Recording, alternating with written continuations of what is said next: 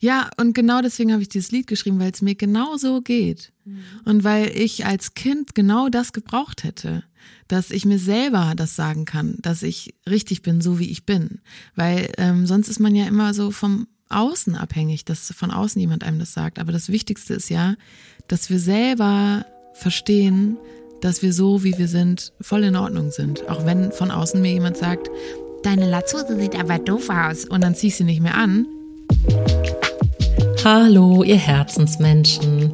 Herzlich willkommen zu Ein gutes Gespräch, dem Podcast von Ein guter Plan. Ich bin Birte Filmer und spreche heute mit der zauberhaften Musikerin Antje Schomacker darüber, wie wir uns in Berlin und Hamburg unsere Kokons gebaut haben und was es für ein Gefühl ist, sich richtig zu fühlen. Es war ein ganz wohliges Gespräch und ich bin mit ganz vielen guten Gedanken zurück nach Berlin gefahren. Deshalb euch viel Spaß beim Zuhören. Nehmt euch was mit. Hallo Antje. Hallo bitte. Wie schön. Wir sitzen hier in Hamburg und ich freue mich total, ähm, dass du Zeit hast, mit mir zu sprechen und mich zu treffen. Ich freue mich auch sehr. Mich sehr über die Anfrage gefreut. Toll. Schön, dass du nach Hamburg gekommen bist. Finde ich auch. Bin auch total gerne hier. Ähm, danke, Timo, dass wir in deinem Studio sitzen dürfen. ähm, ich frage mal ganz banal, was gar nicht banal ist. Wie geht's denn dir? Ah, mir geht's gut gerade, ja. Ja? Ja, also es ist immer ein Auf und Ab so. Ähm, aber ja, jetzt heute, gestern so, ich hatte gestern einen schönen Abend mit meinem Nachbarn und seinem guten Freund und ähm, jetzt geht's mir gut. Wie geht's dir? Mir geht's auch total gut. Also wir haben ja gerade schon gesprochen, wie sich so Städte anfühlen und Berlin und Hamburg. Und obwohl ich nie in Hamburg gelebt habe, fühlt sich das so sehr wie nach Hause kommen an, weil ich liebe Freunde in Hamburg habe, früher auch öfter in Hamburg gearbeitet habe mhm. und irgendwie dann doch das Norddeutsche mir so ein bisschen im Blute liegt anscheinend, ohne dass ich das irgendwie vorher wusste, habe ich gerade gedacht, fühlt sich irgendwie so heimisch an hier. Und das habe ich sonst gar nicht, wenn ich zum Beispiel zu meinen Eltern fahre, habe ich jetzt mhm. keine Heimatgefühle, sondern eher Familiengefühle, aber nicht zu der Region. Und in Hamburg ist das irgendwie anders. Und deswegen ist es so, fühle ich mich so geborgen in dieser Stadt. Wie schön. ja. Ja, aber so ging es mir auch. Ich habe acht Jahre hier gewohnt bin dann 2019 nach Berlin gezogen und dachte so, yeah, Berlin. Und dann kam Corona. Ja. Und dann ähm, war Berlin ja auch gar nicht so richtig Berlin, aber trotzdem hat es sich ja langsam wieder aufgebaut. Und dann habe ich gemerkt, als es dann wieder so alles normal war, war ich so, oh Gott, das ist ja heftig. ähm, und auch so die Entfernungen und der Straßenverkehr, das hat mich immer Autofahren in Berlin, wenn ich irgendwo hin musste. Vom, also ich habe das jetzt noch, wenn ich da im Studio arbeite und ich fahre hin und dann denke ich so, ah ja, dann fahre ich eine halbe Stunde und dann sind es 50 Minuten vom Bahnhof ins Studio und ich denke so, was zur Hölle, da wäre ich jetzt schon in Bremen gefühlt. Also weißt ja. du, was ich meine? Und ähm, ich liebe Berlin für ein Wochenende als Ausflug so und ich habe da auch gerne gewohnt, aber immer wenn ich nach Hamburg kam, war es auch so, ah, hier bin ich doch zu Hause. Und deswegen bin ich jetzt seit April wieder zurück und es tut mir echt gut. Also mir geht's auch mental besser, seit ich hier bin, weil ich vorher immer ganz viel hin und her gefahren bin. Mhm. Und jetzt ist irgendwie, bin ich mehr zur Ruhe gekommen, seit ich hier bin und irgendwie die Wege kenne und alles sich so konzentrierter anfühlt irgendwie, anstatt immer so Neukölln, Prenzlauer Berg, das ist immer so, wenn du, ne, ich hatte eine Freundin in Neukölln und habe im Prenzlauer Berg gewohnt und irgendwie war das im Winter dann immer schon so schwieriger sich zu sehen, weil man sich ja draußen nicht mehr Weißt du, was ich meine? Ja, ja, ja. Es ist auch eine schwierige eine Strecke. Überwindung, so dieses. Ja, ja genau. Manche, manche Verbindungen sind ganz entspannt in Berlin und manche nicht. Also ja. Neukölln-Prenzlauer Berg finde ich auch schon schwierig. Ich bin halt äh, krasse Fahrradfahrerin. Ich ziehe das ah. auch relativ gut durch, wobei, wenn es jetzt richtig, richtig kalt wird oder glatt, so dann, dann mache ich es aus, aus Sicherheitsgründen schon nicht mehr. Ja.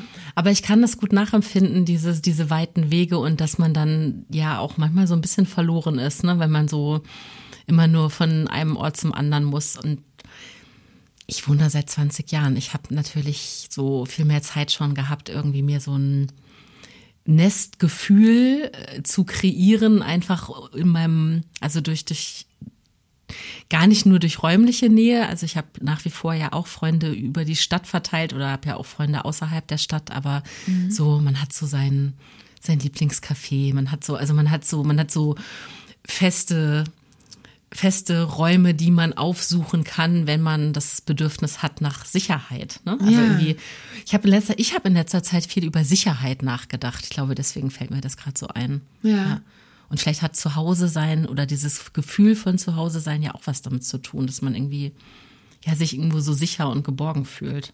Voll. Also ich habe das auch, dass so die Läden in meiner Umgebung, wenn ich, ich habe einmal mein Portemonnaie vergessen in der Apotheke und sie haben gesagt, ja klar, kannst einfach später, also nimm mit und dann bezahlst du später. Und ich dachte, das ist irgendwie cool, das hatte ich in Berlin halt nicht, dass die Leute mich halt kennen und sagen, ist kein Problem, manche dann, ne, also dass man so ein Vertrauen aufbaut mit den Menschen und ich habe das Gefühl, dass es in Hamburg für mich schneller ging, sowas zu erschließen, weil in Berlin ja auch viel mehr Leute sind. Also ich hatte schon irgendwann bei mir um die Ecke so Läden, wo ich mal einen Schlüssel liegen lassen konnte oder so.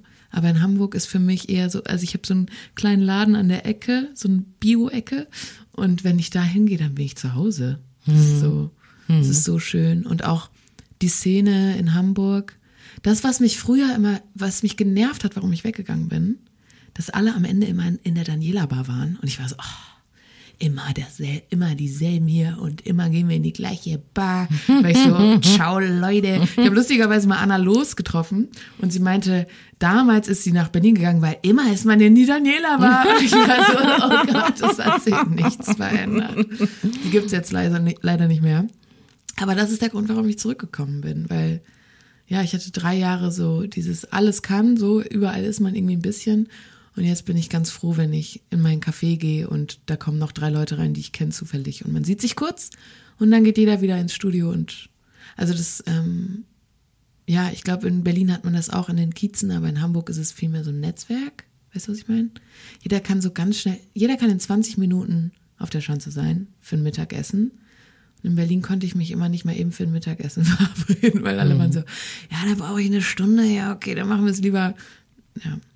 Aber ich, ich finde, beides hat Vor- und Nachteile. Also ich finde, ja, dir geht's natürlich in Neukölln jetzt, oh, sorry. Ach, jetzt nee, alles gut. dir geht's in Berlin natürlich. Wir können ja noch mal, kannst du ja rausschneiden, wenn du dich damit nicht. Nee, nee, wir schneiden nichts raus. Ist, ich bin äh, äh ganz, ganz stolze ganz stolze Neuköllnerin. Okay, gut. ähm, also das, was du beschreibst, das Gefühl, ich glaube, man muss das gar nicht den Städten allgemein zuschreiben, sondern ich glaube, das ist einfach jetzt für dich deine ja, Experience. Ja, ne? Und ich habe es ähm, ich habe auf jeden Fall das, was du beschrieben hast, habe ich total auch in Berlin. Ne? Also ich habe auch dieses um die Ecke gehen, der Laden, das Café, die Bar, wo ich einfach ne und keine Ahnung, einfach so so in der Gegend, in der ich wohne, dadurch, dass ich äh, also ich habe ja auch schon oft genug erzählt, dass ich Mutter bin und dann kennt man einfach natürlich auch ganz viele Gesichter, auch noch so aus Kita-Zeiten, auch Leute, mit denen man gar nicht eng ist oder mit denen man gar nichts mehr zu tun hat, aber man kennt einfach Gesichter und Namen mhm. und grüßt sich so. Ne? Also dadurch gibt's so ganz, ganz viel äh, Umfeld einfach, was äh, sich eben schön anfühlt. Und du bist wahrscheinlich auch in sehr schwierigen Jahren dann in Berlin gewesen, weil ich meine persönliche Erfahrung, ähm, als dann 2020 wirklich hier alles dicht war und auch dann die Jahre danach, das erst so nach und nach sich wieder so ähm, ja so zurückgebildet hat, dass ich gemerkt habe, alle Vorteile von Berlin sind halt gerade irgendwie weg. Also mhm. alles das, was die Stadt lebenswert macht, auch für mich gerade, ne? Also eben an Gastronomie, an, an, an Freiflächen, auf denen man sich treffen kann und so. Also das war ja wirklich sehr, sehr schwierig. Ähm, Berlin ist für viele Menschen ja auch nach wie vor ein großer Abenteuerspielplatz. Und wenn du einen Abenteuerspielplatz überreglementierst, dann funktioniert der nicht mehr. Ne? Und das hatte alles sein, oder vieles davon hatte Sinn und Zweck, vieles auch nicht, who knows. Mhm. Aber es hat natürlich was mit dem Lebensgefühl gemacht. Und ich weiß, dass ich zum Beispiel diesen Sommer, Sommer 2023, das Gefühl hatte, oh, das fühlt sich das erste Mal an wie früher, mhm. weil ich ja so viele Sommer schon in Berlin erlebt habe, wo ich dachte so, ah, jetzt ist wieder hier jetzt ist der Hahn wieder aufgedreht, weißt du, jetzt läuft's wieder hier, jetzt äh, strömen wieder die Menschen durch die Stadt mit all den Vibes, die sie so mit sich tragen. Ne? Ist natürlich ja, auch viel. Stimmt. Also das, was so ist, ist viel. Ja, ist anstrengend, aber auch total inspirierend. Ja, glaube ich auch. Also man kommt ja auch mit ganz anderen Menschen in Kontakt dadurch. Ne? Also ja. es ist, glaube ich, auch so mm, der Moment, in dem man gerade ist, wann, wenn man in so eine Stadt kommt. Also ich war zum Beispiel Anfang letzten Jahres zwei Monate in Kalifornien und war ganz viel in, in Los Angeles und habe da auch viele MusikerInnen getroffen und Kreative und RegisseurInnen und so. Und dann kam, und ich dachte so, oh mein Gott, das ist ja, hier muss ich sein. Hier im Winter komme ich jetzt. Also natürlich. Und dann bin ich zurück nach Berlin und stand da in meiner Wohnung und dachte so, ist das klein hier? Das ist ja viel zu klein für mich. Mhm. Also da war ähm, ich zwei Monate in einer riesigen Stadt, ja. wo alles möglich war. Und dann bin ich zurück nach Berlin gekommen und dachte so, ah, das ist ja hier Mini und so. Und dann war ich wieder eine Weile da. Also es war, es kommt, glaube ich, echt drauf an, wo man im Leben gerade steht, wo man herkommt. Und ähm, ich kenne Leute, die wohnen in Berlin und die sind halt noch nicht fertig. Die denken noch, boah, hier sind so viele Möglichkeiten, hier sind ganz andere Menschen, mit denen ich in Kontakt kommen kann. Das ist ja in Berlin nochmal ganz anders als in Hamburg. Und ich war, glaube ich, einfach so, ich weiß jetzt, was ich möchte. Ich habe meine mein Team verkleinert. Ich habe jetzt meine Band vor allem hier in Hamburg, meine Produzentin mit, über die wir gerade eben schon gesprochen haben, die ja auch in, aus meiner Band sind es hat sich alles bei mir so konzentriert. Meine Schwester wohnt zwei Minuten von mir. Mein, einer meiner besten Freunde wohnt genau im gleichen Haus gegenüber. Also es ist alles so, ich habe so einen kleinen einen Kokon mir gebaut, weißt du? Und ich war im Sommer ja, ich bin ja viel auf Festivals unterwegs und so. Und ich habe das Gefühl, immer hier so zurückzukehren und mir so einen kleinen, so eine kleine Höhle zu bauen in Hamburg, hat mir psychisch voll gut getan. Und ich glaube, wäre ich an einem anderen Ort mental, dann wäre ich vielleicht auch in Berlin noch glücklich gewesen. Aber ich brauchte, glaube ich, so dieses, dieses Hin und Her, das war mir einfach zu viel. Und dann ist Hamburg für mich so ein Klong, klong. Vielleicht, wenn man sich das in Neukölln irgendwie über 20 Jahre so aufbauen kann und ja auch, dann warst du ja auch an einem ganz anderen Ort in deinem Leben, als du nach Berlin gekommen bist. Dann ist man ja viel hungriger noch. Ich war gar nicht mehr hungrig. Ich war so, lass mich alle in Ruhe. Ich will nicht mehr. Ich will mich zurückziehen. Und dann bin ich nach Hamburg. Ich glaube, für, ja, ich glaube, es sind die Menschen. Du hast ja auch gesagt, ne, das Haus, in dem man wohnt, das, die Umgebung. Ich glaube, es sind auch die Menschen, die die Stadt am Ende machen. Das hatte ich halt nie. Total. Also das ist tatsächlich meine persönliche Liebeserklärung an Berlin, ist, dass ich sozusagen, warte mal, ich hatte so einen ganz krassen Gedanken letztens und dachte ich so, ach, das, diese, diese Metapher hatte ich, habe ich noch nie so gedacht und dann dachte ich, macht voll Sinn. Da habe ich gesagt, das Internet ist ein bisschen so, also das Internet und Berlin, da haben Parallelen, nämlich es ist einfach so ein richtiger Dreckshaufen, mhm. wo man aber so unheimlich viel Freiheit hat.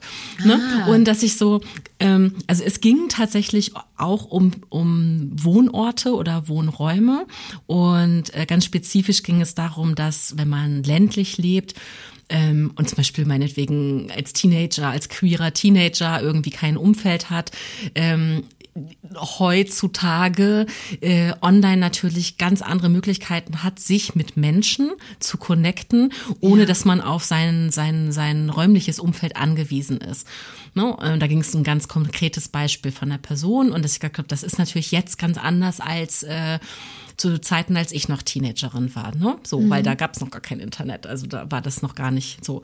Ähm, und jetzt habe ich dann auf einmal, und dann habe ich so erkannt, genau, ähm, für mich war das eben Berlin. Also für mich war Berlin das Internet, also dieses, dieser, dieser wuselige, unübersichtliche, bisschen dreckige Haufen ja. von irgendwas, Sammelsurium, wo man sich aber so rauspicken kann, mit wem man sich connecten möchte. Ne? Und diese große Freiheit oder das, was man so Stadtluft, also die, es gibt ja so ganz viele Analogien dazu, wie man, ne? aber ich glaube, das ist das, das ist, was ich an Berlin liebe, ist, ich habe die Möglichkeit, mir ein Netzwerk zu kreieren, ein nicht im beruflichen Sinne, sondern wirklich im, im, im schönsten, privatesten Sinne einfach von so einer Wahlfamilie, mhm. ähm, die mir ein gutes Gefühl gibt und, und ähm, ähm, bin eben nicht auf äußere Strukturen, die vielleicht eine wirklich ländliche Gegend einfach vorgibt, angewiesen. Genau. Ja, cool. Ja.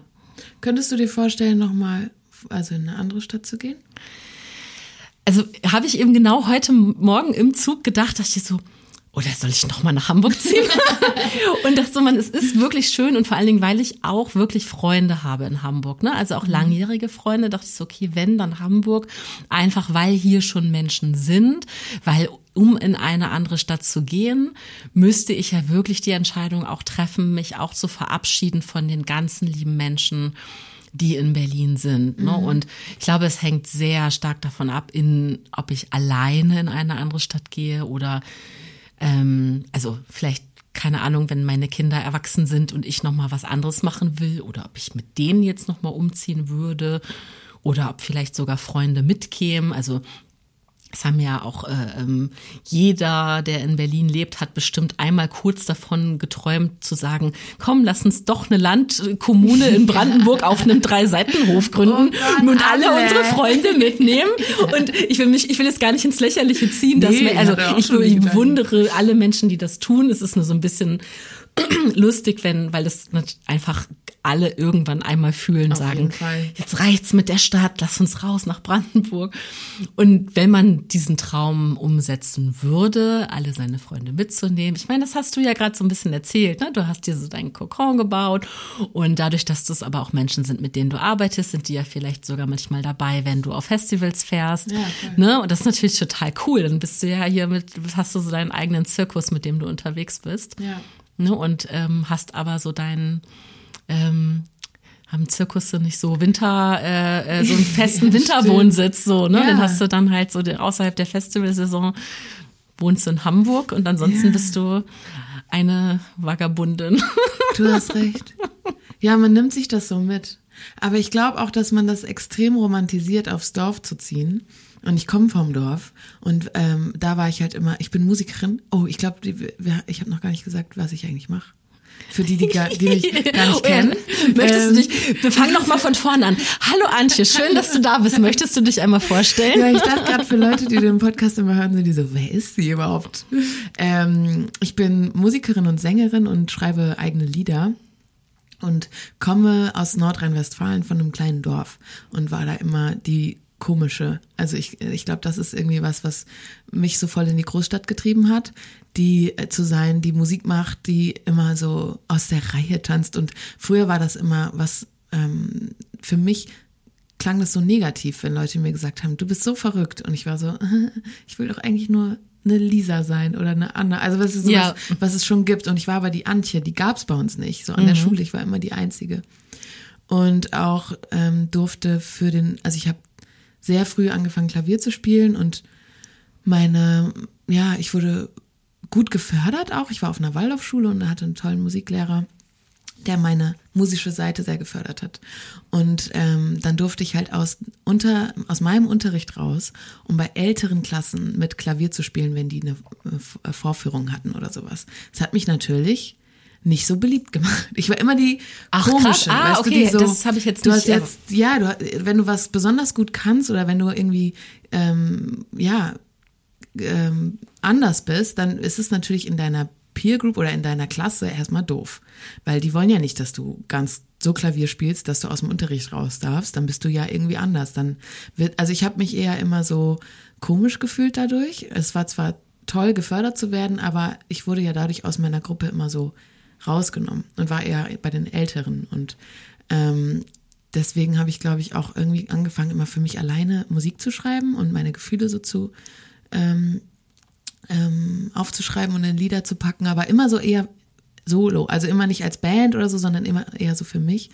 Und dann bin ich hier nach Hamburg gekommen und habe das in ein Album gesteckt und irgendwie musikalisch ausgebaut, ähm, aber bin deshalb auch Solomusikerin, glaube ich, weil ich mich immer eher so ausgeschlossen gefühlt habe und äh, viel dann so damit mit mir selbst ausgemacht habe und habe jetzt Anfang Oktober mein zweites Album rausgebracht und da habe ich viel mehr auch mit Freunden gearbeitet. Also ich habe mit Felix, mit meinem Gitarristen Lieder geschrieben. Also ich fange jetzt an, mich wieder zusammenzuschließen und aus meiner Isolation herauszukommen. Ähm, schreibe aber noch ganz viel alleine auch. Ähm, und mein Album heißt Snacks. Und ich bin auch Sprecherin und mache ähm, auch ein bisschen Kindermusik ab und zu. Sehr, sehr ein Lied schön. gemacht, das ne? heißt, ich ja. bin wichtig. Ja, Ähm, und genau, also ich versuche einfach so mit dem Flow sehr zu gut auch, Entschuldigung, dass ich dir ins Wort falle, aber weil du sagst, du machst Kindermusik und ich finde gerade äh, das Lied Ich bin wichtig ist ein kein, also es ist absolut ein Kinderlied und es ist eben aber auch absolut kein Kinderlied. So, also es ist halt einfach so, ein- es ist einfach eine Hymne, die für alle funktioniert. So, ich finde das schon, ähm, mich berührt es doll, das zu hören und nicht, weil ich es mit meinen, also meine Kinder sind zum Beispiel fast zu alt, um so von der Art der Musik da jetzt irgendwie so mitzu, also so um da so jetzt gerade so dran anzu, anzuschließen, so ne? Und und also inhaltlich natürlich trotzdem, aber du ich, weißt was ich meine? Voll. und und ich klick aber voll mit dem Song einfach, weil ich denke so Mann, das ist sowas so, ne, das wäre so schön irgendwie, wenn man ähm, ich hätte gerne für mich selber so ein, so ein, so ein gute Morgen-Mantra. Also ich habe keins, aber ähm, ich muss mal einmal kurz ausholen. Ich habe ähm, ich habe irgendwann mal so ein, so ein ähm, hatte ich hatte Komplexe, weil mein mein Schulenglisch so schlecht war. Ähm, da war ich aber schon längst erwachsen und aus der Schule raus und dachte so, Mann, das musst du irgendwie noch mal verbessern. Und dann habe ich einen Englischkurs gemacht und die ähm, Lehrerin hat dann gesagt, so, man guck dir mal so ganz viel TED Talks und sowas an, so da, das ist glaube ich für dich ganz gut. Und dann habe ich mir so einen TED Talk angeguckt, der glaube ich einer der zehn be beliebtesten TED Talks wahrscheinlich haben den alle irgendwie die zuhören schon mal auch ge gesehen, ähm, wo eine Frau über äh, Körpersprache und auch über, ähm, also dass wir eben, dass nicht nur die Körpersprache unsere Emotionen ausdrückt, sondern dass wir eben auch über Körperarbeit ähm, auch Einfluss auf unsere Emotionen haben können. So, ne? Und dass sie so zum Beispiel erklärt hat, es gibt ja im Yoga die, die ähm, Kriegerpose oder Kriegerinnenpose, wie man das sagen möchte, und, und ne, so hochgestreckte Arme und einfach sehr aufrecht und dass sie das als Beispiel angeführt hat, wenn man einen wichtigen Termin hat und man möchte sich motivieren, dass es eine gute Pose sein kann, die man vorm Spiegel einnimmt, um in so Kraft zu kommen. Ne? Und oder dieses Fake it till you make it, dass es tatsächlich sein kann, dass du, wenn du einfach lächelst, also wenn du wirklich physisch einfach lächelst, ne, dass dann davon aber irgendwie auch eine Ausschüttung von äh, Glückshormonen kommen kann. Ne? Und das fand ich super spannend. Und ähm, deswegen ist dein, dein Lied, ich bin wichtig, ähm, deswegen komme, erzähle ich das gerade, das ist äh, der, der rote Faden ist, zu manifestieren und sich selber eben genau dieses, also ich hätte gerne so ein, so ein Aufstehmantra zu sagen, so, das wird ein guter Tag, ohne jetzt zu krass in irgendeine so toxische Positivität zu kommen, weil da muss man auch ein bisschen aufpassen zu sagen, ne, also es geht nicht um Good Vibes only, sondern Mhm. schon, aber, aber sich selber einfach so, so ein Starter-Pack zu machen, so ein, so ein gutes, schon mal ein paar Pausenbrote zu schmieren, so gut prepared zu sein für den Tag und zu sagen, hey, und das ist, finde ich, in deinem Song, total drin, ne? Dieses ich bin schön, ich bin ich bin wichtig, ich bin so wie ich bin, bin ich richtig, so das ist einfach Dinge, die ich kognitiv verstehen kann, aber mir äh, wünscht, ich würde sie öfter fühlen. So, Ja. Ne? Ah, das fühle ich, ja.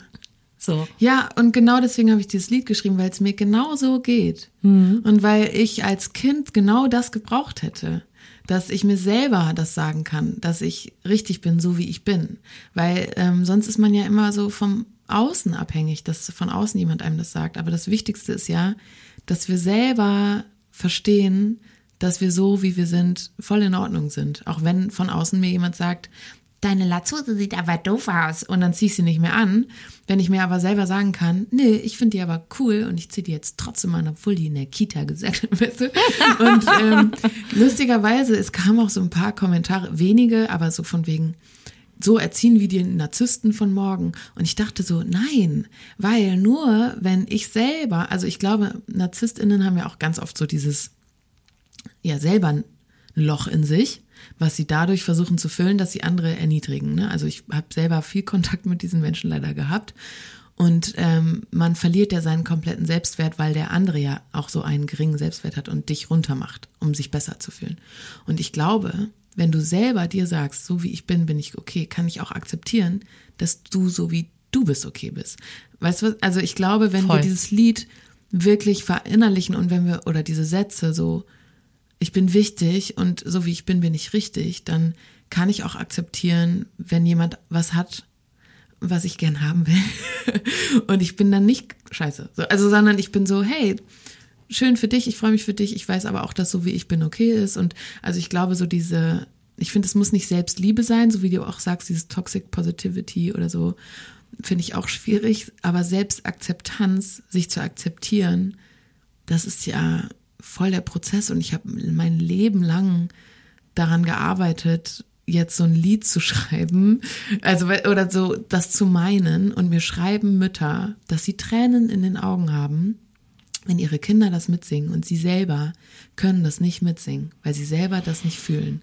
Und ich bekomme diese Nachrichten und ich habe Tränen in den Augen, wo ich so mm. denke, oh, ich wünsche dir so doll, dass du das fühlen kannst und dass du das dir sagen darfst so und deswegen, also ich glaube diese, ich habe sehr viele positive schöne Nachrichten davon bekommen und ich glaube, dass wir eben keine Ego-Menschen damit erziehen, sondern eigentlich eher was Gemeinsames dadurch erschaffen, wenn jeder für sich dieses, ja, wie du sagst, so ein Mantra hat. Es hat ganz süß, es hat mir eine Lehrerin geschrieben oder mehrere Lehrerinnen, ähm, dass sie das jetzt jeden Morgen mit ihrer Schulklasse singen. Mm. Immer dieses Lied und dazu auch Bewegungen sich ausgedacht haben. No. Das heißt, dass diese Kinder jetzt mit diesem Lied aufwachsen, was was ich mir so gewünscht habe. Weißt du, was ich meine? Es ist so crazy.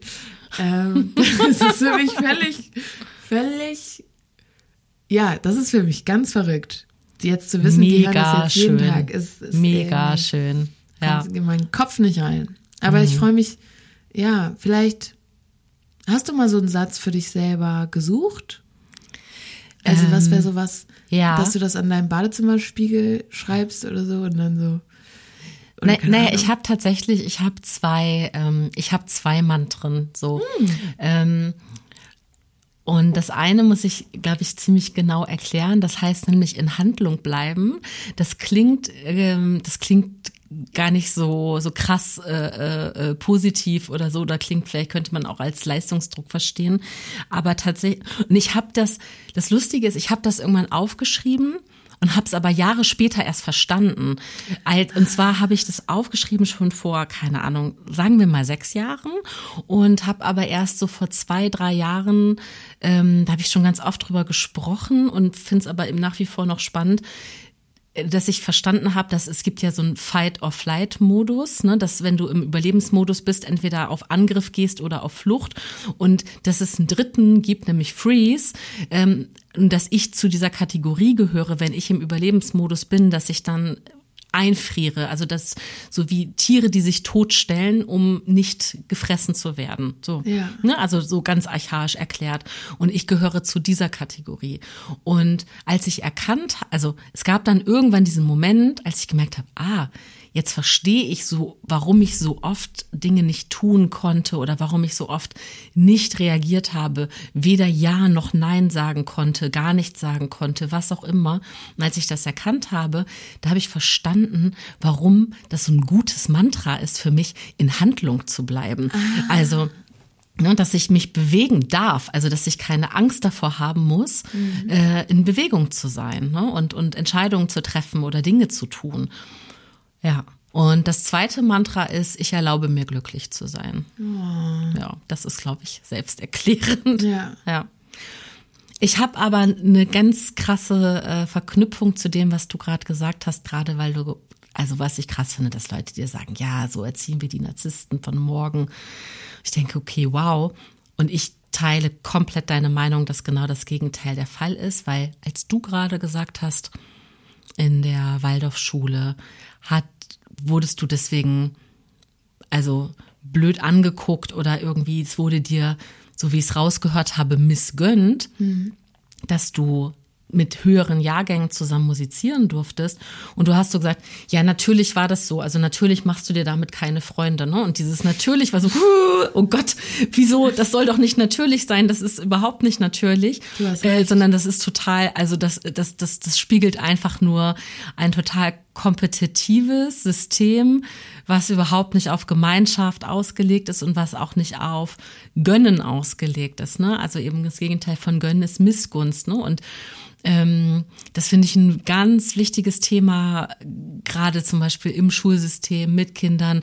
Ne, was, also viele Kinder wünschen sich Noten, wenn sie keine bekommen, aber die Frage ist, warum wünschen sie sich Noten? Weil, weil sie vielleicht auch schon so ja, sozialisiert sind, dass sie irgendwie Leistung messbar machen wollen mhm. und äh, dann irgendwie sich freuen, wenn sie die beste Klassenarbeit schreiben und sagen, ja, ich habe die Eins und die, äh, der Schnitt ist aber bei drei oder was auch immer. Ne? Und mhm. ich denke, wäre das nicht viel schöner, wenn sich die ganze Klasse für dich gefreut hätte, wenn die so, ne, mhm. Mm, wenn die sich dich so, so jemanden so cheer you up, so einfach zu sagen, so hier, wir stehen hinter dir, weil Antje, Antje ist, ist, ist eine von uns und die ist so krass, dass die jetzt irgendwie schon zwei Jahrgänge über uns irgendwie mit Musik machen kann, weil, ne, also, weißt du, dann sich fast eher damit könnte ja auch eine Option sein, sich damit zu schmücken und zu sagen, ey, die ist aus unserer Klasse, die ist voll cool, die, ist, die kann so gut Klavier spielen, dass die schon irgendwie äh, in der zehnten Klasse mitmachen darf und wir sind aber Achtis und keine ja. Ahnung. Also weißt du so, das könnte ja auch eine Option sein. Es muss das gar nicht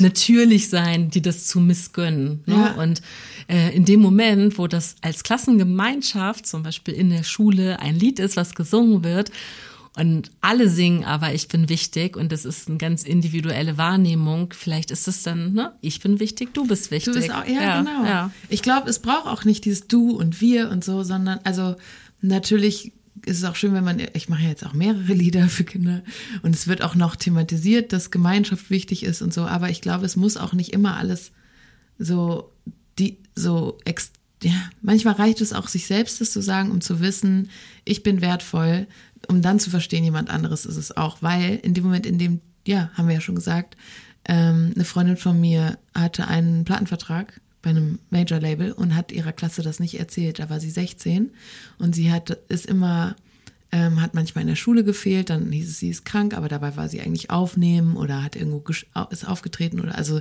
oder hat irgendwie ne, daran gearbeitet und sie hat das immer verheimlicht, weil sie Ach, Angst hatte, dann sonst halt ausgeschlossen zu werden. Also es ist schon damals, also ich kenne schon Leute, die so aus in der Jugend irgendwie so eine Chance hatten oder besonders waren, die dann, wo das halt dann eher negativ gesehen wurde.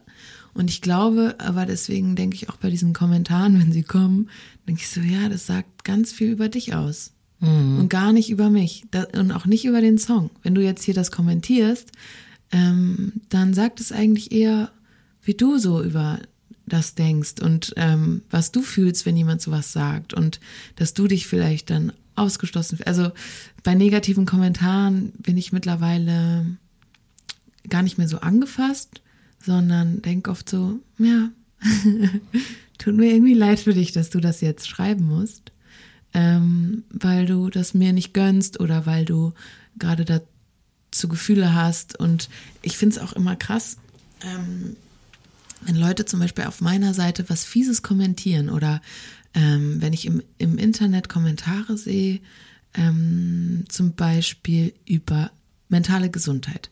Ähm, eine Person des öffentlichen Lebens spricht über ihr Burnout und dann schreiben darunter Leute, äh, Burnout ist ja irgendwie hier so eine Volkskrankheit, äh, was soll das denn? Die hat gar nicht hart genug gearbeitet. Und dann denke ich so, ähm, die Person wird das nicht sehen, die Person des öffentlichen Lebens. Aber all deine Freundinnen, die dir auf Instagram folgen und die diesen Post sehen, sehen deinen Kommentar.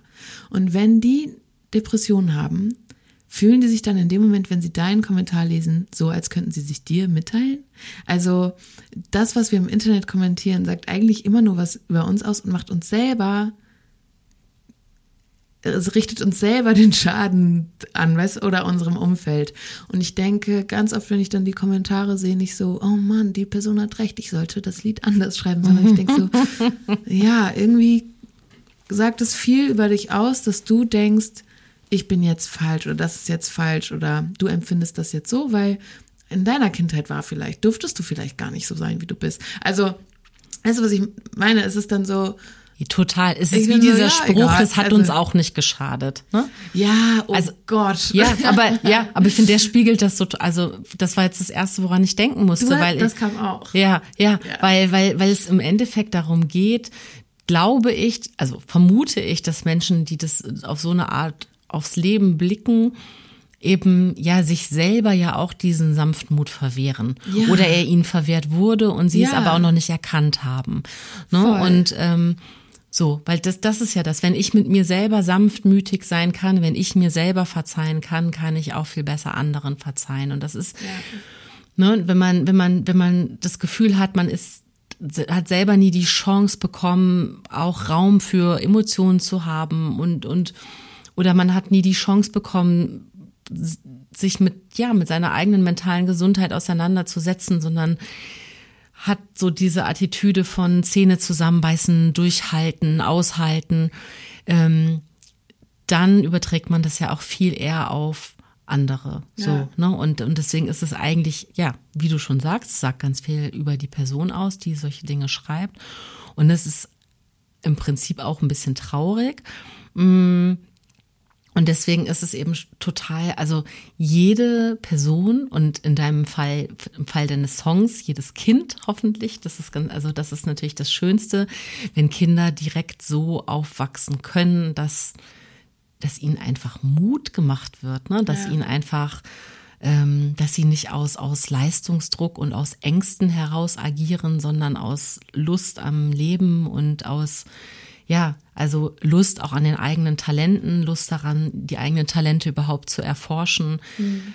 Also über Schule und Erziehung können wir sowieso, kannst du mit mir sowieso äh, 100 Stunden reden.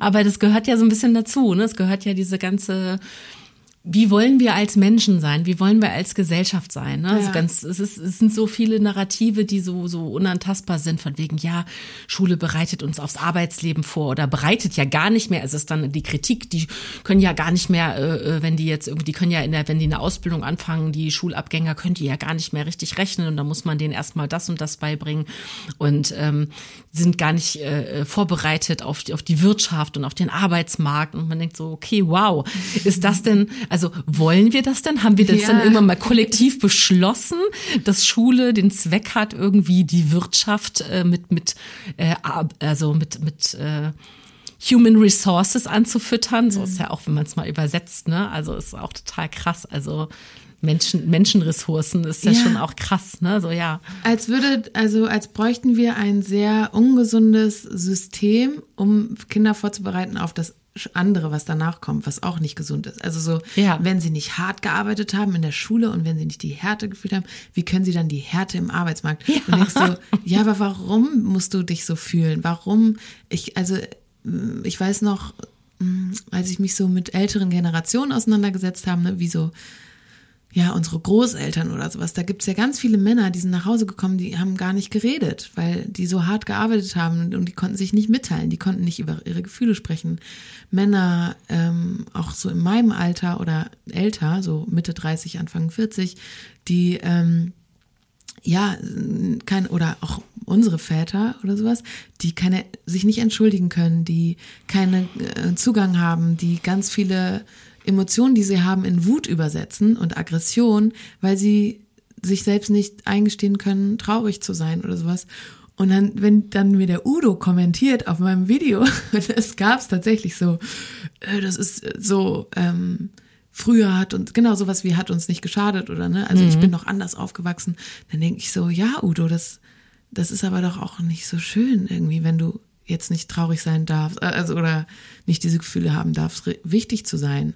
Und also das, ja, so wie du sagst, am Ende sind solche Gedanken vielleicht auch, ähm, ich glaube, wenn du dir eingestehen würdest, dass in deiner Kindheit was doof war und dass deine Eltern, so lieb du sie hast, vielleicht was falsch gemacht haben, weil sie sich nie bei dir entschuldigt haben oder ähm, so, das erfordert ja auch voll viel Stärke oder beziehungsweise ähm, Verletzlichkeit. Also in dem Moment, in dem du jemanden, den du ganz doll lieb hast, sagst, du ähm, irgendwie früher hätte ich mir schon gewünscht, dass du, dass ich mal wütend sein darf.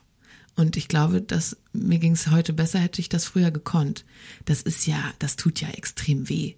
Und sich einzugestehen, dass in seiner eigenen Kindheit was nicht toll war, das tut ja dem Mann oder diesem Menschen, der das bei mir kommentiert, ja auch wahrscheinlich weh zu sagen, ja, war schon doof. früher. Ich hätte, glaube ich, schon gerne was anderes. Also, weißt du, was ich meine? Also, es ist ja viel leichter zu sagen, mir geht's jetzt aber gut.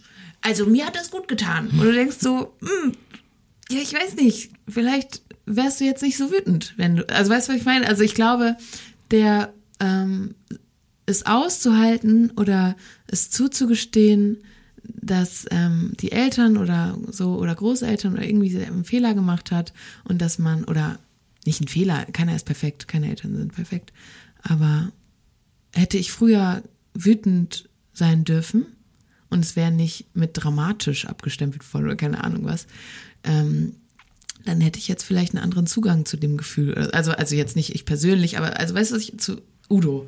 Ja. So, ja, so. ja. Und deswegen, keine Ahnung, ich glaube, dass wir voll viel in solchen Gefühlen lernen können. Also ich merke zum Beispiel, dass ich ganz schlecht Grenzen setzen kann und ganz schlecht absagen kann und Nein sagen. Und wenn mir dann jemand eine, so eine Grenze setzt, zum Beispiel hatte ich letztens mit einem anderen Nachbarn von mir so ein Smalltalk und er hat, ähm, ich meinte so, weil er, er nimmt voll viel äh, Pakete von mir an und ich und ähm, mein Fahrrad war kaputt und er schraubt an Fahrrädern und er meinte, bestell doch mal diese Kette und ich schraube mit dir die dann an. Und ich meinte so, hey, soll ich dir einfach meine Nummer geben und dann ähm, so? Und dann war er so, nee, du weißt ja, wo du klingeln musst. Und ich dachte nur so, lass uns doch Nummern austauschen, so von wegen. Und dann hat er das so, und das ist ja eine ganz normale Grenze, dass er mir nicht seine Nummer geben. Also es ist ja ganz okay. Und Ja. ich war so, oh Gott, oh Gott, war das jetzt von mir? Äh, Ich kam damit gar nicht klar, dass mir jemand so ganz kurz sagt, nö, muss ich dir eigentlich gar nicht geben. Und ich war so, so mein, mein, also es war, ich war auch nicht allein in der Situation. Und ähm, wir sind, haben darüber noch geredet und ich war so, oh Gott, das hat sich für mich gerade so doof angefühlt. Dabei war das doch eigentlich voll toll, dass er das gemacht hat. Weißt du, was ich meine? Voll. Voll. In dem Moment, in dem er eine Grenze setzt, bin ich manchmal so, ähm, wie, was? Warum macht, macht er das? Und dann merke ich so, ah krass, weil ich selber das nicht gut kann und ich möchte doch eigentlich das üben.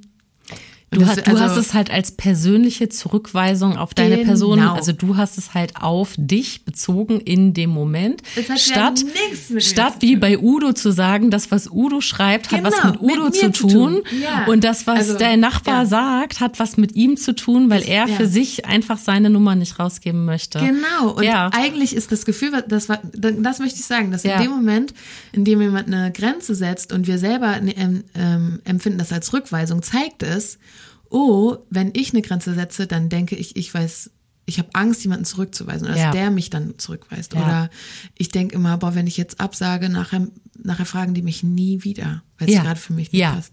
Das Oder, kenn ich. Ähm, boah, wenn ich jetzt morgen Abend habe ich eigentlich, ich habe gar keine Kraft, mich mit ihr zu treffen. Aber ich kann ihr doch jetzt nicht sagen, dass ich keine Kraft habe. Also, oder ich kann eigentlich nicht beim Umzug helfen. Oder, boah, nachher ist sie böse. Also so immer dieses Gefühl, was wir haben, wenn, wenn wir eine Grenze setzen. Und deswegen habe ich jetzt letztens bei meinem Nachbarn gemerkt, so, ah, Antje, da hast du noch Arbeit. Weil ähm, mir eigentlich er nur gezeigt hat, er hat was ganz Normales gemacht und ich habe es als ähm, ich habe gedacht, ich hätte, ich wäre ihm zu nahe getreten. Dabei war es eigentlich voll easy. Also Ja, oder Ja. selbst wenn das zu nahe, also guck mal, vielleicht bist du ihm zu nahe getreten, aber er hat ja eine adäquate Reaktion darauf gezeigt. Ja. Also das ist, ne? Ja, es war voll okay. Ja, weil, weil, weil vorhin, also was ich gern noch sagen wollte, als du gesagt, du hast es selber schon ein bisschen relativiert, aber du hast so gesagt, ja, ähm, da haben Eltern irgendwelche Fehler gemacht oder man sagt den Eltern, ihr habt was falsch gemacht. Und ich habe gedacht, was wäre, wenn man diese Wertung da rausnimmt und einfach sich das wie so eine mathematische Gleichung anschaut und sagt, ich bin so und so aufgewachsen mit dem und dem Wertesystem und deshalb ist mein heutiger Blick auf die Welt so und so. Ne? Also irgendwie so wie so eine Gleichung und Ja. einfach versteht. Ne? Also wenn man einfach versteht, warum man Dinge so sieht, wie so, ich glaube, das ist ähm, viel, manchmal viel entspannter, weil ich, also dass ein Udo sich angegriffen fühlt, also ich glaube, so ein Udo fühlt sich vielleicht sogar persönlich angegriffen von deinem Lied, weil er das so wenig fühlen kann und weil es gegen sein Wertesystem geht. Ja. Und im Endeffekt ist es dadurch dann ja für ihn auch eine Zurückweisung oder er fühlt sich vielleicht ausgeschlossen. Und deswegen verteidigt er einfach ein Wertesystem, was er kennt, was ja. nicht mit dem Wertesystem, was dein Song vermittelt, äh, ähm, übereinstimmt. Mhm. So weil er gar nicht verstehen kann, dass dein Song für alle gedacht ist oder dass er, auch wenn er anders denkt, trotzdem Teil dieser Welt sein kann, so wie du den Song meinst, nämlich dass jeder für sich sich selber richtig finden kann und dass wenn Udo andere Sachen richtig und wichtig findet, mhm. dass das koexistieren darf. Ne, ich glaube, wenn man dieses richtig oder falsch rausnimmt, dann ist es äh, dann dann dann dann entstresst das schon mal ganz doll und ich mhm. glaube, ganz viele Leute haben einfach Angst davor, also die haben Angst davor, falsch zu sein. Mhm. So, ne? Also ich glaube, das ist so die, die ich, ich beschäftige mich ganz viel damit, ähm, ohne dass ich jetzt Wissenschaftlerin bin, sondern einfach aus einem persönlichen Interesse. Was führt Menschen denn überhaupt dazu, solche Kommentare zu schreiben? Warum? Ne? Und ich glaube, dass das eben, weil ich es vorhin erzählt habe mit Fight-or-Flight-Modus, dass die im Prinzip viele von diesen Menschen eigentlich in einem Überlebensmodus ihr Leben leben mhm. und sich permanent angegriffen fühlen und das Gefühl haben, sie müssen sich verteidigen und tun das auch öffentlich, weil sie gar nicht in Frieden bei sich selber ruhen und genug Distanz dazu haben. Ne? Und ähm, ja. ja, und davor sind wir alle nicht gefeilt, ne? Also du mhm. in dem Moment mit deinem Nachbarn auch nicht. Genau, deswegen. Und, und, und, und wenn du es ja. aber für dich verstehst, ne? Ja. Also wenn du dann für dich erkennst, ah, der hat eine Grenze gesetzt und das kann ich nicht so gut und deswegen kommt mir das so unbekannt vor oder ich bin es ja. nicht gewohnt. Ja. Ne? Also in dem Moment, wo die Erkenntnis da ist, selbst wenn du für dich entscheidest, nicht, wird allen immer meine Nummer geben, weil so möchte ich sein. Ne? Du musst es ja nicht so machen wie er. Ja. Ne? Oder wenn du sagst, nee, ich möchte gar nicht so viel Grenzen setzen. Ich habe ich zum Beispiel, ich bin ein ganz großes Hippie-Herz. Ich denke manchmal so, nee, ich,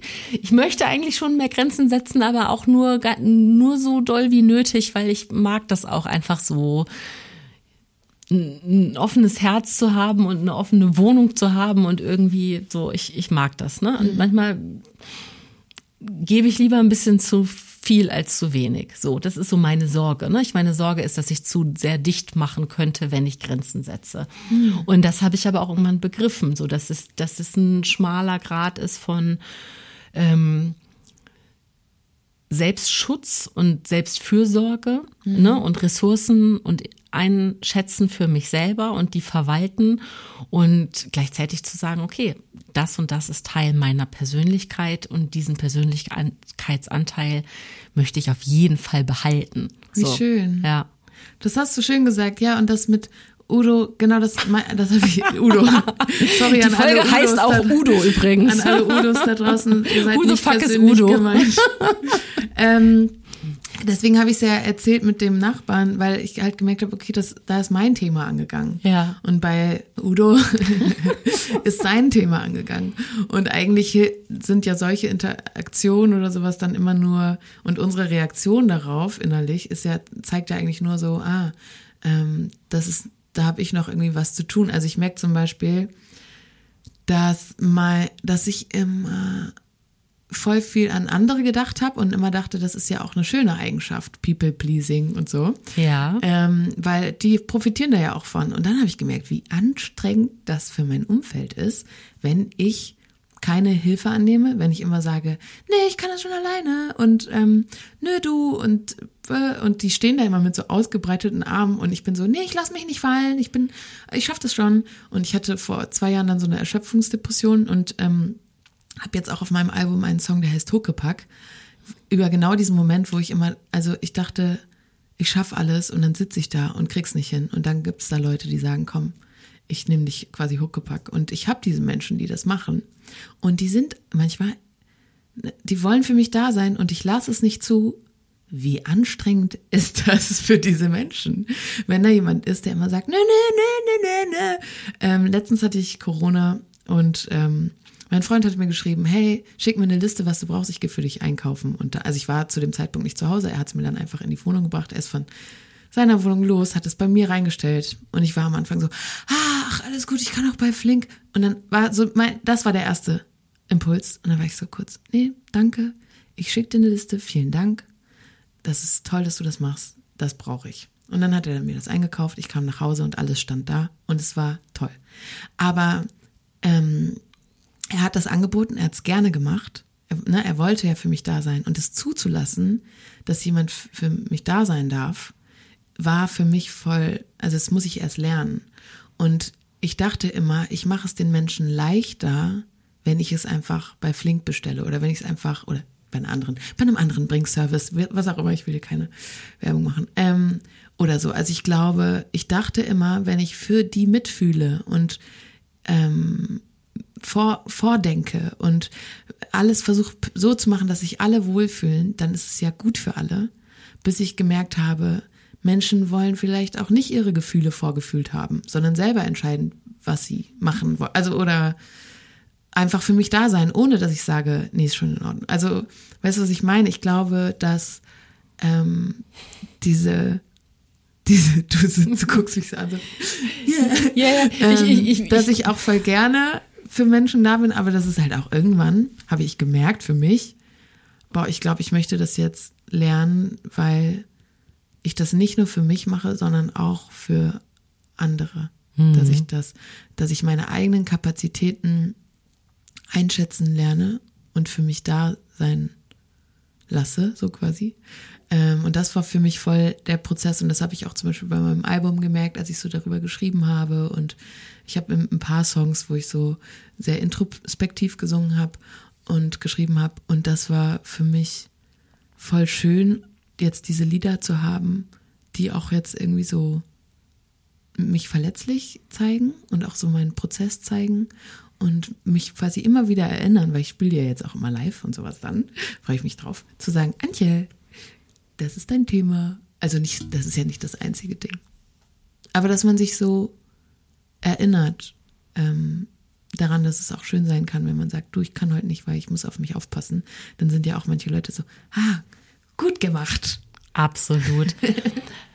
Ich musste gerade so in mich reinkichern, als du gesagt hast, manche Menschen wollen ja auch gar nicht, äh, dass man schon für sie mitfühlt oder vorfühlt und so, ne? Und ähm, weil das eine sehr liebe Freundin von mir, der ich auch eine ganz hohe emotionale Intelligenz zuschreiben würde, die hat's immer gesagt, schon ganz oft so danke fürs äh, Mitdenken, Birte, aber ich ähm, treffe schon meine eigene ja. Entscheidung, ne? weil ich immer so, ja, oder wenn wir uns treffen, wäre das dann für dich besser so und so. Also ich habe dann, ne, und sie so, danke fürs Mitdenken, was willst denn du? Und ich so, oh Gott, ich soll jetzt entscheiden, ohne dass ich, ja, was ist dir denn, ne? Also dann habe ich immer mit Gegenfragen, so, ja, ist es besser so oder so? So, sag doch mal, was du willst. Oh Hat Gott. mich total in Stress ne, mhm. äh, gebracht. Und da ist dieser Satz, ne, danke fürs Mitdenken, ich äh, treffe meine eigenen Entscheidungen, so oft gefallen. Und das, der ist jetzt gerade wieder so voll hochgekommen. Ich dachte, ja, da bin ich die Meisterin drin, Entscheidungen auch auszulagern, ne, um eben, ähm, also was ist ja auch eine Art von People Pleasing, mhm. so von wegen, dann bin ich auf der sicheren Seite, weil dann hast du das entschieden, was für dich am besten ist. Und ähm, ja. ich gar nicht. So, pass auf, und die, die, die, die krasseste Anekdote dazu ist, ähm, ähm, dass ich seit ein paar Jahren, äh, tatsächlich schon seit mehreren Jahren in einer äh, Gesprächstherapie bin, die beziehungsweise die äh, äh, übergegangen, nahtlos übergegangen ist es in eine Psychoanalyse. Ich äh, lerne, ja, wirklich toll. Ich, ich lerne, also es ist unfassbar, was ich alles über mich lernen darf. Und ähm, der Gesprächsein, also ich glaube, ich habe zu einer ähnlichen Jahreszeit angefangen wie jetzt. Das heißt, Weihnachten stand vor der Tür. So. Und es ging um diesen ganzen Weihnachtskontext, ne? Und dann ich muss schon wieder lachen. Dann ging es darum, ja, ich weiß nicht, und hier und äh, ne, dann gibt's die Kinder und dann gibt's die Eltern und die Schwiegereltern und die Großeltern und ja, und ja, was, aber was wollen sie denn so? Ne, hat mich mein Therapeut gefragt, was wollen Sie denn? Ich so, ich will einfach, dass alle glücklich sind. Und dann sagt er zu mir, die totale Mutter.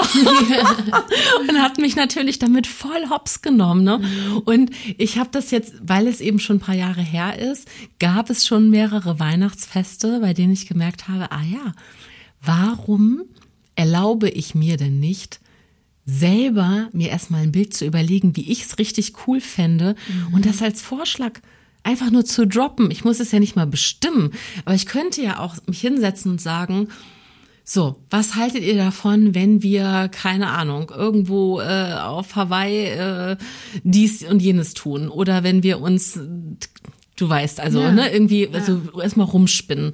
Oder eben zu sagen, nee, ich möchte gerne ich möchte gerne, dass wir alle bei meinem Bruder feiern, so äh, Bruderherz geht das. Ne? Also man kann ja auch mal so ganz konkret anfragen und sagen, was, ne, ich fände am besten so und so. Mhm. Fällt mir unfassbar schwer. Und wenn man das aber lernt, dann macht es das eigene Leben auch leichter. Und mhm. das ist nämlich auch eine ganz krasse Erkenntnis. Es ist am Ende doch auch einfacher, wenn man sagt, was man möchte. Ne? Und auch, und es fängt an, wenn mich hier Timo hier im Studio fragt, möchtest du einen Kaffee? Ich so, ich nicht sage, ja, nur wenn du auch einen trinkst, sondern so, ja, voll gerne. Und ja. er so, ja, äh, was denn für einen hier, ne? Willst du dies, das, das? Und ich so, ja, Entschuldigung, ich bin Hafermilchprinzessin, hast du Hafermilch da? Davon hängt das ab. Ja, habe ich da. Was willst du denn jetzt, ne? Ja. Sag, sag noch mal, ja, hier Cappuccino, Latte, irgendwas. Und ich so, ja, dann hätte ich gern Cappuccino.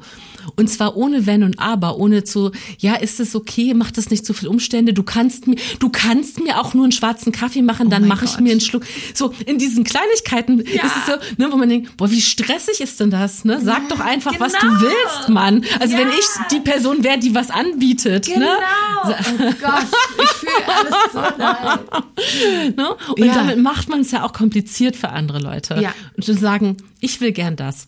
Was, genau. Was wollt ihr essen, Kinder? Pommes? Okay, geht. Können wir machen. Wir hatten ja. gestern was Gesundes. Wir können heute Pommes ja. essen.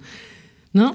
Und dann merkst du auch, in dem Moment kommt ja kein, okay, also wenn du jetzt ein Cappuccino willst, ja. sondern der sagt, okay, ja. Oder? Ja, also genau, ja so, genau. Als würde schon, hätte irgendwann mal irgendjemand gesagt, nee, wie, ich habe den Cappuccino angeboten, jetzt willst du wirklich einen, das ja. ist mir aber zu kompliziert. Soll ich jetzt wirklich die Hafermilch für dich aufschäumen? Ja, also ja. Oh Gott, ja, so bitte, schäume mir die Hafermilch. Wenn man, genau das, man macht, du willst das ja genauso auch für ihn machen. Ja. Also es ist ja auch dann. Ja, vor allen Dingen, wenn ich es anbiete. Ne? Also das ist ja manchmal auch so, Eben. wenn du Optionen hast, willst du einen Kaffee, dann kann man Ja sagen. Genau. Weil sonst ist es ja schon das Angebot im Raum. Ja. Ich war letztens krank und mein Freund meinte, soll ich vorbeikommen? Ähm, oder willst du alleine sein? Und dann war ich so, ja, aber hattest du nicht heute irgendwie Pläne? Und dann meinte er so, ja, aber du bist doch, also willst, soll ich vorbeikommen? Gib ähm, doch einfach eine Antwort. Genau, weil du bist ja krank. ja. Möchtest du alleine dich erholen in deinem Zuhause und möchtest du, hm. brauchst du Ruhe? Oder soll ich dir einen Tee kochen, eine Wärmflasche mm. machen? Also kommt ja immer drauf an, zu was bist du in der Lage gerade, ne? Auch gesundheitlich. Ja. Und was brauchst du? Ja. Und dann sollte ich entscheiden, weil ich bin ja krank und ja. soll ja dann sagen, was ich brauche. Ja. ich so, ja, also, äh, ja, okay, also es wäre schön, wenn du vorbeikommst. Okay, ich bin gleich da. Also es war dann so, oh. aber bis wir da hingekommen sind, mein Kopf war so, okay, aber eigentlich wollte er doch zum Sport. Jetzt kann er meinetwegen nicht zum Sport. Und er geht jeden Tag zum Sport. Also es ist so, dann setzt er, geht er halt einmal nicht. Oder also, weißt du, was ich meine? Es ist so, ich würde doch sofort zu ihm fahren. Oder zu meiner Schwester oder zu, weiß ich nicht. Es gibt doch diese Menschen, wenn die sagen, bitte komm, und man will doch auch gebraucht werden. So. Ja. Und wenn der andere das dann immer nicht so ist, ist ja so wie du sagst, man bietet es ja an und dann so, ja, aber nur wenn du. Und dann merke ich manchmal selber so, ah, okay, du hast es wieder getan. Deswegen voll schön, dass du eben gesagt hast, ja. Hafermilch, ja. Es ist doch auch, ja. sind so, in meinem Freundinnenkreis haben wir auch so eine Gruppe, wo wir auch alle so ein bisschen dieses Thema haben. Und wenn jemand sagt, ähm, nee, das passt mir nicht so gut, dann äh, gratulieren wir uns manchmal. Sehr gut. So hast du gut gemacht. Du hast mhm. eine Grenze gesetzt. Super. Weil man, man, ja, man muss es halt irgendwie lernen. Mhm. Ne? Ich habe eine ganz, ganz liebe Freundin, die auch glücklicherweise meine Nachbarin ist die stellt mich auf die härteste Probe, weil die nimmt mich krass hops und ist dann so, die wird dann so richtig ähm, ironisch.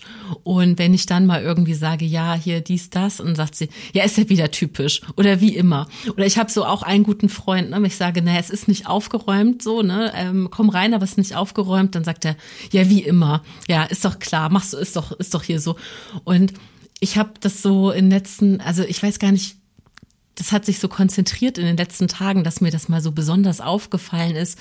Ähm, ich bin ganz schlecht eigentlich in Ironie, aber ich werde immer besser. Mhm. Und ich glaube, dass ich besser darin werde, das zu verstehen, äh, dass das parallel zu diesem Prozess läuft, zu wissen, was ich will und auch mich besser zu, also überhaupt besser auch Bedürfnisse zu kommunizieren und dann merke in solchen Situationen, dass diese Menschen mir total wohlgesonnen sind mhm. und sich einfach aufgrund von einem Grundvertrauen und einem liebevollen Verhältnis zueinander sich einfach trauen, mich hops zu nehmen, ne? weil mhm. also dass das eben also ich glaube, dieses Angst haben, vernünftig zu antworten, hat ja auch Angst, also davor, dass nicht genug Liebe und Vertrauen da ist. Also dieses, ne, im Endeffekt geht es ja um Angst vor Ablehnung. Also wenn mhm. du sagst, oh, der geht doch sonst immer zum Sport, mein Freund, und dann, okay, aber worum geht's denn dann? Dann geht's ja vielleicht darum, dass du Angst hast, dass er dir zuliebe etwas tut, was er vielleicht gar nicht will, mhm. und dann genervt ist von dir und dass deine Entscheidung irgendwie zu einem,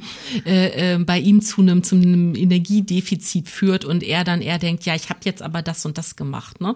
Ja. Und das ist ähm, das geht ja nur, wenn man sich vertraut und wenn man weiß, dass man sich wohlgesonnen ist. Ja. Also oder dann geht es halt viel besser. Und ja. ne, ich, ich habe umgekehrt die Situation mit einem Freund gehabt. Ich habe ich hab eine schlechte Eigenschaft, eigentlich, ich muss es dir sagen. Ich arbeite ganz, ganz, ganz doll dran.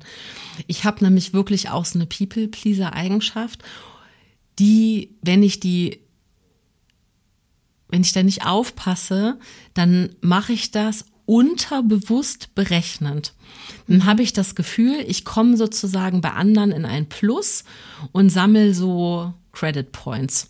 Aha. Und Ah, denke okay. dann, denke dann ja aber das, also ich denke das nicht, sondern es läuft anscheinend sehr unterbewusst ab, dass, äh, dass, dass ich ja was gut bei denen habe oder dass mhm. das, ne, also dieses, wenn man Dinge tut, weil man in der Hoffnung, dass die andere Person das genauso auch für einen tun würde.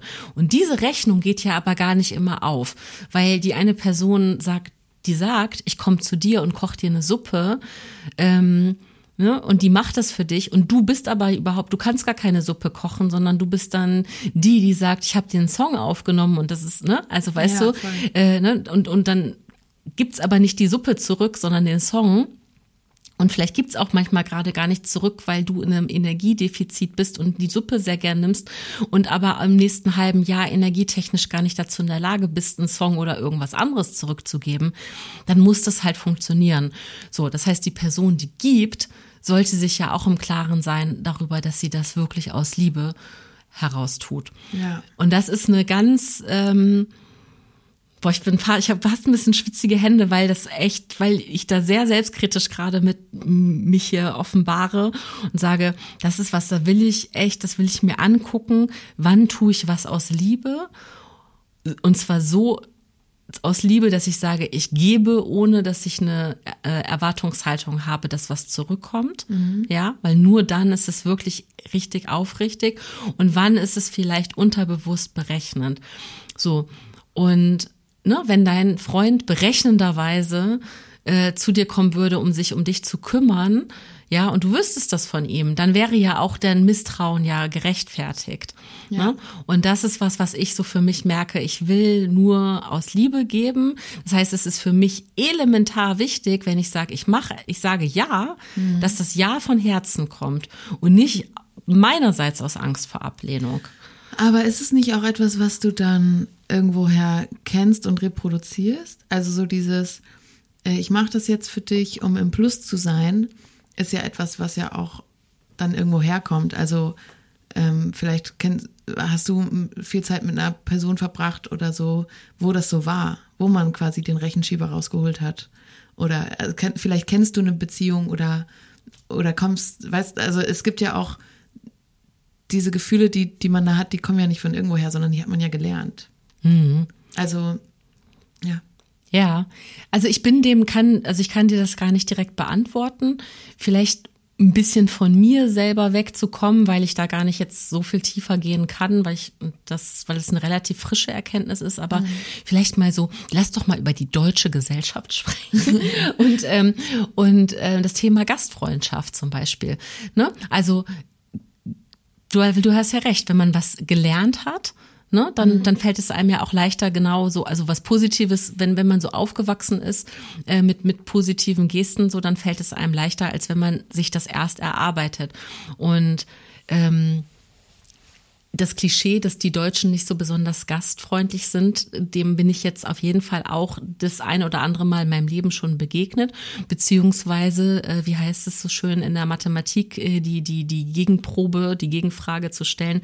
Ich habe einfach in, in nicht-deutschen Familien einfach so viel gute Erfahrungen mit Gastfreundschaft gemacht, ja. wo das einfach dazugehört zu sagen, okay, du bist, komm in mein Haus, äh, fühle ich wie zu Hause, du bist willkommen und es wird Essen und Trinken aufgetischt und du kriegst den besten Platz und so weiter. Und das finde ich was Wunderschönes mhm. und das irgendwann auch mal so zu erkennen, dass ich da anders aufgewachsen bin und dass Besuch geplant werden muss und, ne, ja. und dann wird der Tisch vorher gedeckt und dann werden vorher die Teller gezählt und ähm, auch aus einer Unsicherheit heraus und Aufregung heraus, dass man alles richtig machen möchte und diese Leichtigkeit von Gastfreundschaft, so komm, komm in mein Haus und ich finde schon irgendwas, weil ich habe immer irgendwas im Kühlschrank und ich werde schon improvisieren. Ich werde ich zum Beispiel kann eigentlich immer irgendeine Suppe aus irgendwas kochen, ja. auch wenn ich sonst keine große Köchin bin, aber Suppen kann ich.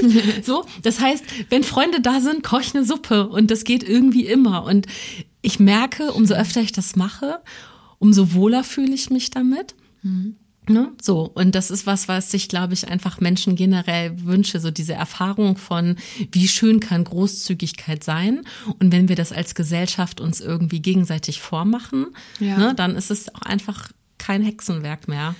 Ja, ich glaube auch, dass es was Strukturelles ist. Also so wie, ne, es gibt ja Kulturen, wo immer die Haustür auf ist, so wo alle immer reinkommen, wo alle irgendwie immer am, in dem gleichen Haus sind, die ganze Familie kommt zusammen. Und in Deutschland haben wir das, glaube ich, einfach nicht so gelernt, vielleicht auch einfach ne, diese Vorsicht, dieses es muss perfekt sein, ähm, dieses ähm, ja, es muss ordentlich sein, man muss sich einladen und bla bla bla. Es sind ja auch irgendwie Strukturen und deswegen habe ich auch eben gefragt, als du das mit dem Plus, ne, also mit diesem People-Pleasing gesagt hast, weil ich war zwei Jahre in einer ganz toxischen Beziehung, wo der Rechenschieber immer rausgeholt wurde. Mhm. Ähm, ich habe ein Lied am Anfang nach der Trennung drüber geschrieben, das heißt verschwendete Zeit. Ja.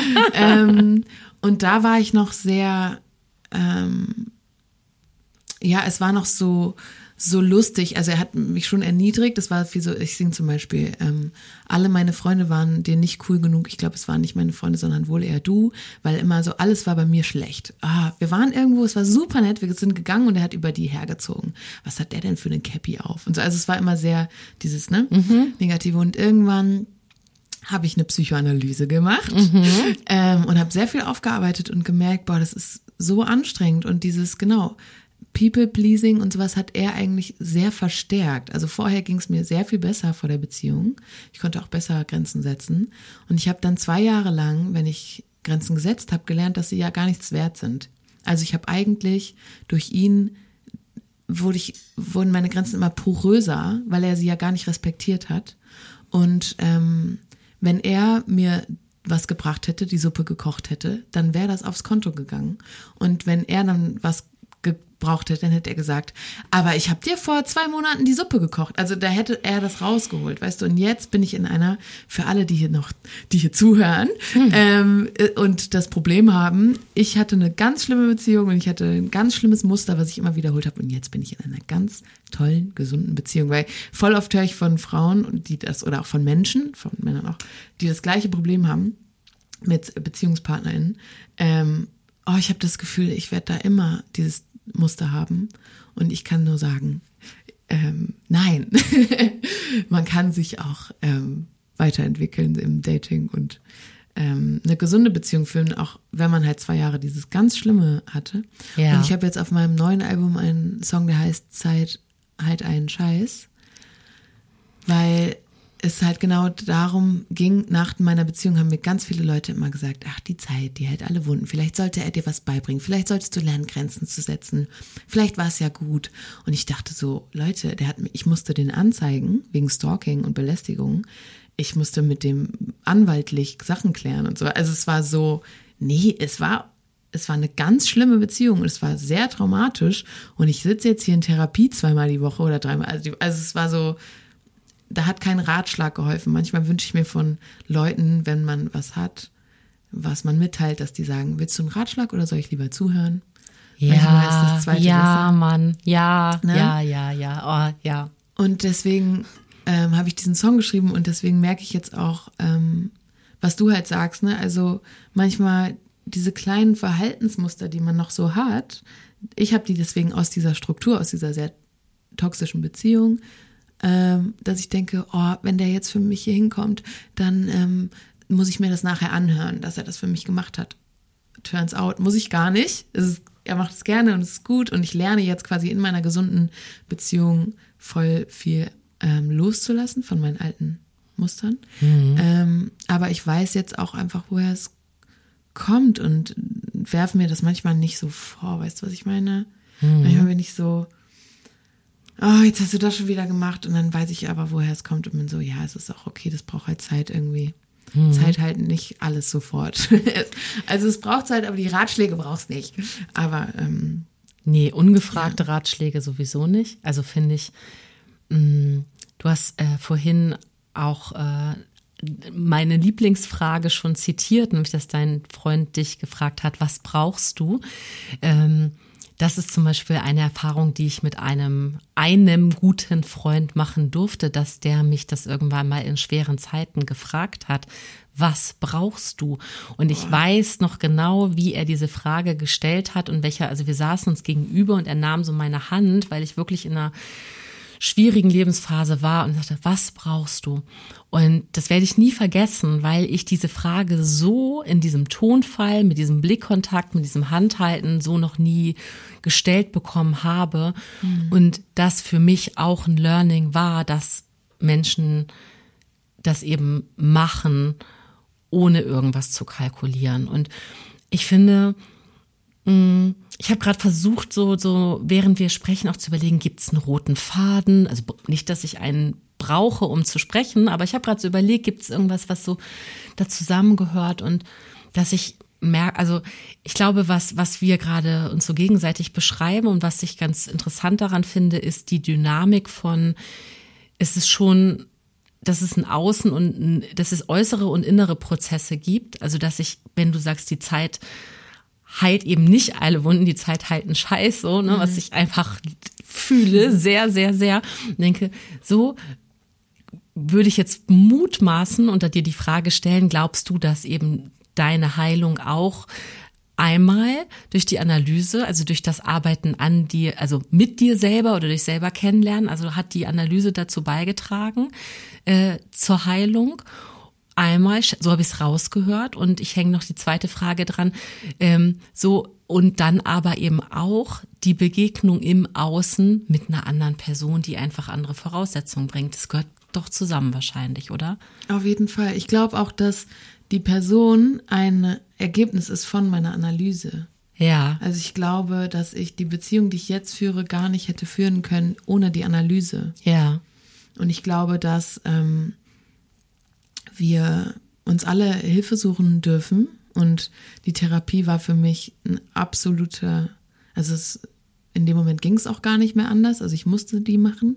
Aber ich merke jetzt, wie mein ganzes zwischenmenschliches Leben sich verändert hat und wie das es bereichert hat, dadurch, dass ich die Analyse gemacht habe. Und ähm, es fühlt sich für mich an, als hätte ich vorher so einen kochenden Topf gehabt und immer einen Deckel drauf gelegt. Und ich wüsste, wusste immer nicht, warum kocht das auf einmal über. Also es war, manchmal war ich meinen Gefühlen so ausgeliefert. Mhm. Also, ja, egal wie sie waren. Manchmal war ich auch apathisch. Ne? Manchmal bin ich, so wie du, in diesen Flight-Modus gegangen, war so in Schockstarre und habe mir das vorgeworfen, was totaler Quatsch ist, weil der Körper reagiert. Also du kannst ja gar nicht ähm, du musst etwas lernen, du musst dich damit auseinandersetzen, damit dein Körper anders reagiert. Diesen Flight-Modus muss man, ja, der kommt, kommt daher, weil wir etwas nicht verstanden haben, ne? oder der Körper etwas nicht kennt oder so. Und jetzt merke ich, dass die Analyse mir wie so ein, eine Grund, Grundlage gegeben hat, jetzt mein Leben zu führen und mich zu verstehen. Und ich bin Gefühlen nicht mehr so ausgeliefert. Also es ist nicht mehr so, was ist denn los? Sondern ich weiß, ah, jetzt kommt das Gefühl, ah, jetzt will ich dem gefallen, jetzt will ich, dass der mich mag, weil so, ah, kann ich abschalten. Jetzt ist mir egal. Also es ist jetzt, es geht nicht so ratzfatz, aber ich merke, ich kann Gefühle wahrnehmen, sie einordnen, sie passieren mir nicht mehr. Weißt du, was ich meine? Mhm. Und mhm. dadurch, früher fand ich immer Menschen ähm, mit ähm, die Idee von jemandem toll und Potenziale. Ich habe ähm, ich hatte ich habe eine Person äh, gedatet, ähm, wo ich einfach nur ganz viel so interpretiert habe. Und ähm, die hat auch ganz schnell meine Grenzen nicht respektiert. Und ich habe ganz schnell gemerkt, so, oh, oh, ich wiederhole hier was. Aber es war so, ähm, sie hat mir ganz schnell gezeigt, wer sie ist. Und ich habe ihr nicht geglaubt. Weißt du, was ich meine? Ähm, sie hat mir gezeigt, wer sie ist. Und ich wollte aber, dass sie eigentlich anders ist. Und es gibt so einen Satz, if they show you who they are, believe them. Im Dating finde ich das ganz toll. Und ich dachte immer so, ja, aber vielleicht ist sie gerade einfach nur ähm, gestresst wegen ihrer Tochter. Na, na, vielleicht macht sie das. Und ich habe immer so Ausreden gesucht für ihr Verhalten. Und irgendwann hat auch meine Schwester sie kennengelernt und meinte so, Antje, du, wieder, du bist gerade genauso wie damals mit dem. Und ich erkenne dich, dass du machst gerade genau dasselbe. Du bist gerade wieder in deinem alten Ding. Und ich habe wieder angefangen, was schön zu reden. Und jetzt in meiner Beziehung, in der ich jetzt bin, war ich am Anfang egal was er mir gezeigt hat, ich habe das ernst genommen. Ich habe ihm geglaubt. Weißt du, was ich, ich sage mal, weißt du, was ich meine? Ähm, ich habe ihm geglaubt, wenn er mir gezeigt hat, wie er ist. Und ich habe mich so nicht in das Potenzial verliebt, sondern in das, was er mir gezeigt hat. Und ich habe alles, ähm, ich habe mich, ich habe mir keine Person gemalt, sondern ich habe abgewartet, habe geguckt, gefällt mir das überhaupt?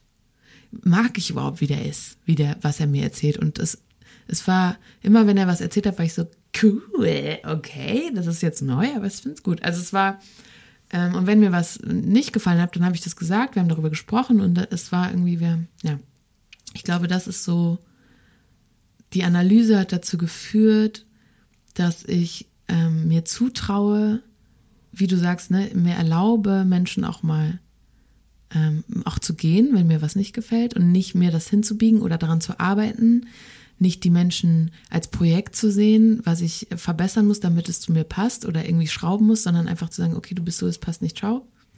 Und mir ähm, das ähm, ja zu erlauben zu gehen und zu gucken, was mag, mag ich denen überhaupt, die andere Person, die, die Frau, den Mann, was auch immer. Gefällt die mir überhaupt oder gefällt mir nur die Vorstellung? Und dann war es voll, voll schön. Jetzt habe ich eine drei, zweieinhalb Jahre habe ich die Analyse gemacht, war krass anstrengend, war echt zwischendurch hart. Das kennst du wahrscheinlich auch am Anfang. Tut's weh. Und jetzt bin ich irgendwo und denke so, wow, da wäre ich gar nicht ohne. Ich hätte den Menschen nicht, der mir jetzt hilft, in, also Beziehung zu lernen, hätte ich nicht die Analyse gemacht. Mhm. Wie lange machst du schon deine, also du hast gesagt, du hast Gesprächstherapie gemacht und dann Analyse, ne? Ja, genau. Genau, und es ist beim, beim, bei demselben ähm, Menschen, deswegen ist das so nahtlos ineinander übergegangen, dass ich dir gar nicht genau sagen kann, was jetzt wie lange, aber ja, ich mache das schon jetzt so drei, vier Jahre. Oh, toll. Genau, also es ist wirklich toll. Also deswegen auch, als du gerade gesagt hast, du hast eine Analyse gemacht, wollte ich auch direkt herzlichen Glückwunsch schreiben. ja, ja, ähm, ja. Genau, weil das so schön ist, sich selber äh, zu erkennen.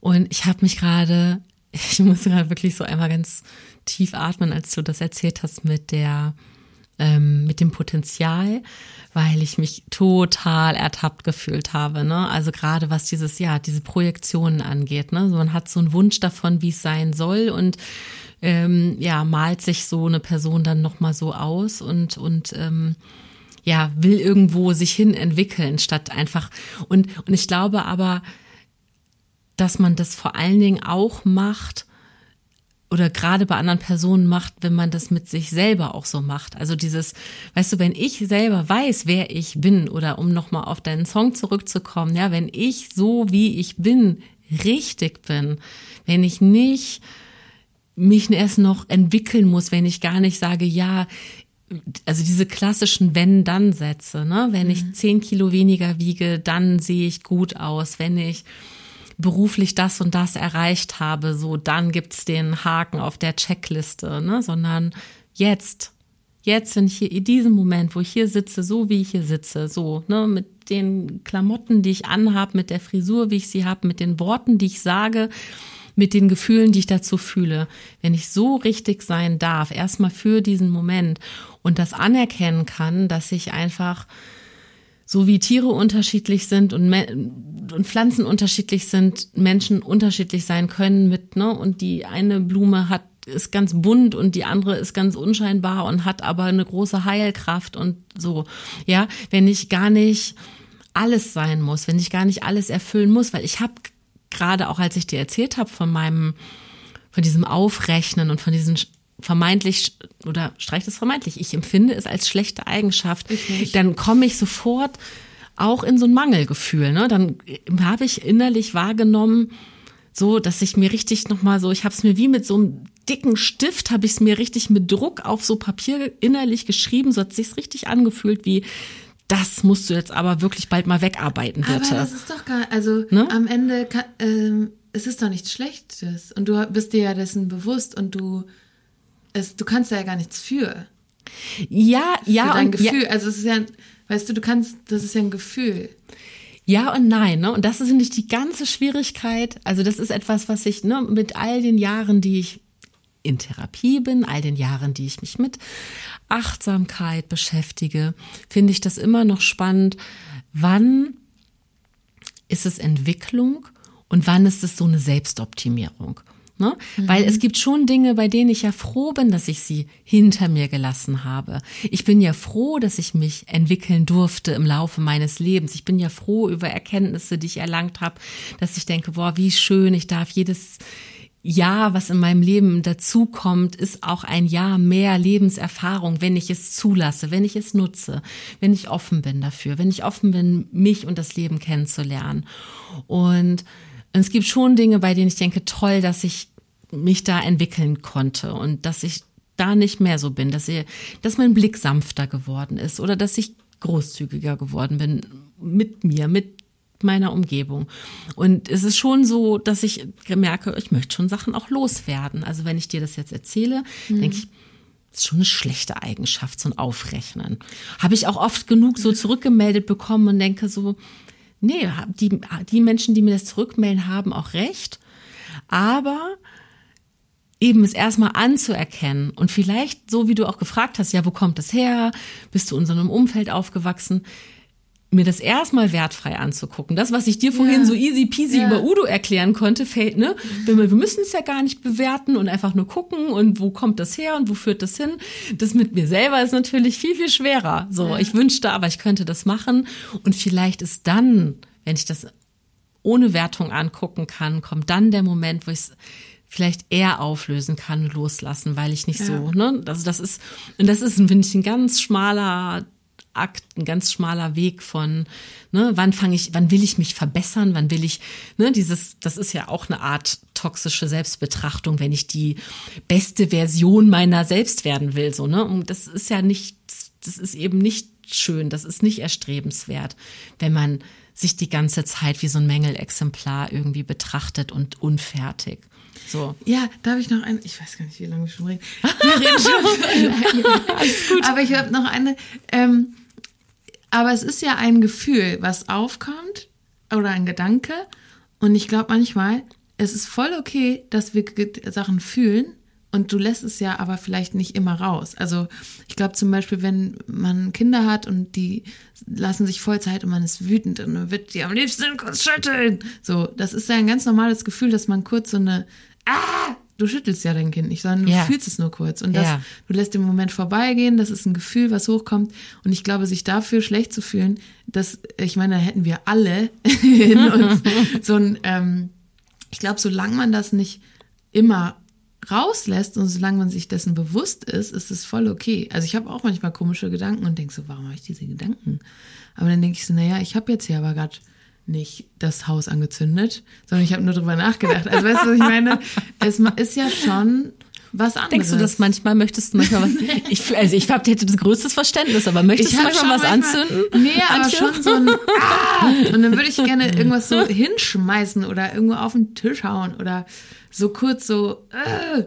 ähm, und dann mache ich es aber nicht, sondern ich habe nur kurz so einen Impuls. Und ich Ja. glaube, den Impuls zu haben, ist, das ist nicht schlimm. Es, also da, wenn wir es dann wirklich machen würden, wäre doof. Ja. Aber ich glaube, man sollte sich nicht für so Gedanken schlecht fühlen, weil am Ende haben wir da alle irgendwie so kurz so ein wenn ich das jetzt für die mache oder oh, ich habe aber letztens für die eine Suppe gekocht, warum kocht sie mir jetzt keine? Ist doch voll normal. Also ich glaube, das ist voll normal. Und solange man nicht sagt, ähm, ich habe dir aber vor zwei Tagen und zwei Wochen, also solange du nicht Tagebuch drüber führst und das wirklich den Menschen vorhältst, ist es, glaube ich, voll normaler Impuls. Also voll normal. Ich glaube, dass wir auch Menschen lieben, so wie wir gerne geliebt werden wollen.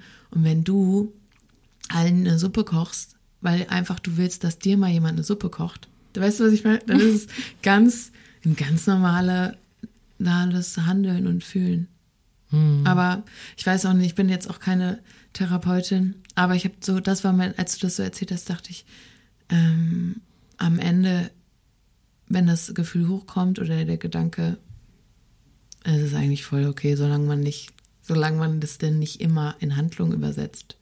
Das ist doch eigentlich auch nur ein Gefühl, Ja. was irgendwoher kommt und es ist voll schön, dass du das mit dir, dass du, ne, dass du das ein bisschen auflösen willst, weil man fühlt sich ja auch blöd immer, wenn man es hat.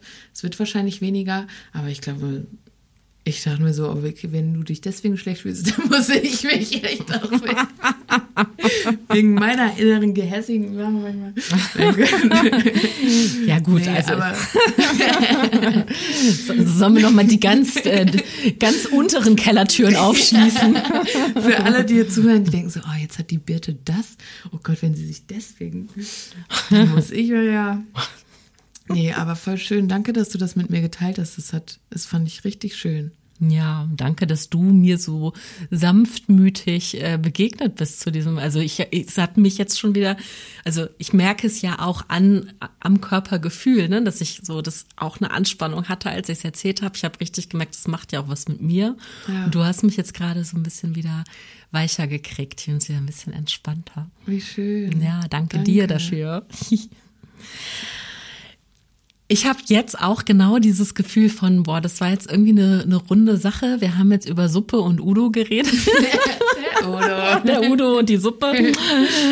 ähm, Wir haben schon Insider hier in unserem Gespräch. ja, voll gut.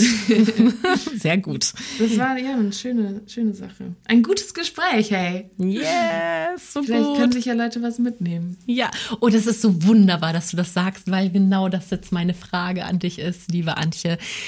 Was kannst du dir denn spontan mitnehmen aus diesem Gespräch? Kannst du das spontan sagen? Ja, ich fand das richtig schön, was du gesagt hast mit dem, mit den Werten, Wertvorstellungen, mit denen du groß geworden bist, die dann einer Sache widersprechen und dass es gar nicht ein Fehler ist. Also ich fand das, was du mir begegnet hast auf diese, also ich meinte, dass unsere Eltern Fehler gemacht haben, natürlich macht jeder das so gut, wie er- er oder sie kann. Es hat ja, vielleicht ist es kein Fehler, sondern einfach ein anderer, ja, andere Werte, mit denen man groß wird. Das fand ich richtig schön. Dann werde ich mir auf jeden Fall mitnehmen. Fand ich toll. Habe ich mich gut ähm, korrigiert gefühlt. Also weißt du, was ich meine? Ich fand die Ja. Aussage, die ich gesagt habe, war so ein bisschen doof.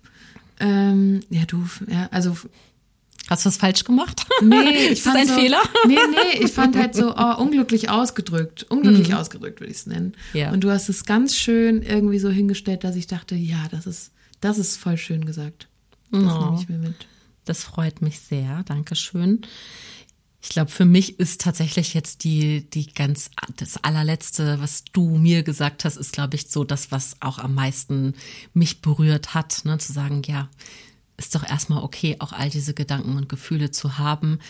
Und dann ist es ein Unterschied, ob man sie in Handlung übersetzt. Und ich glaube, das ist tatsächlich ein ganz großer zentraler Punkt, dass ich mich dass ich mir überlegen kann, möchte ich mich dafür schämen, wenn ich wirklich was Doofes getan habe und wenn ich wirklich mit Worten oder Handlungen Menschen verletzt habe, ja, dann darf ich das sehr wohl sehr selbstkritisch angucken, aber nicht für den Impuls äh, der erstmal da ist. Ne? Und Impulskontrolle ist ja, glaube ich, auch was, was äh, am besten funktioniert, wenn man sich selber gut kennt. Mhm. Und gut kennen tut, lernt man sich, wenn man eine Therapie oder eine Analyse oder was auch immer macht. Also auf jeden Fall hilft das.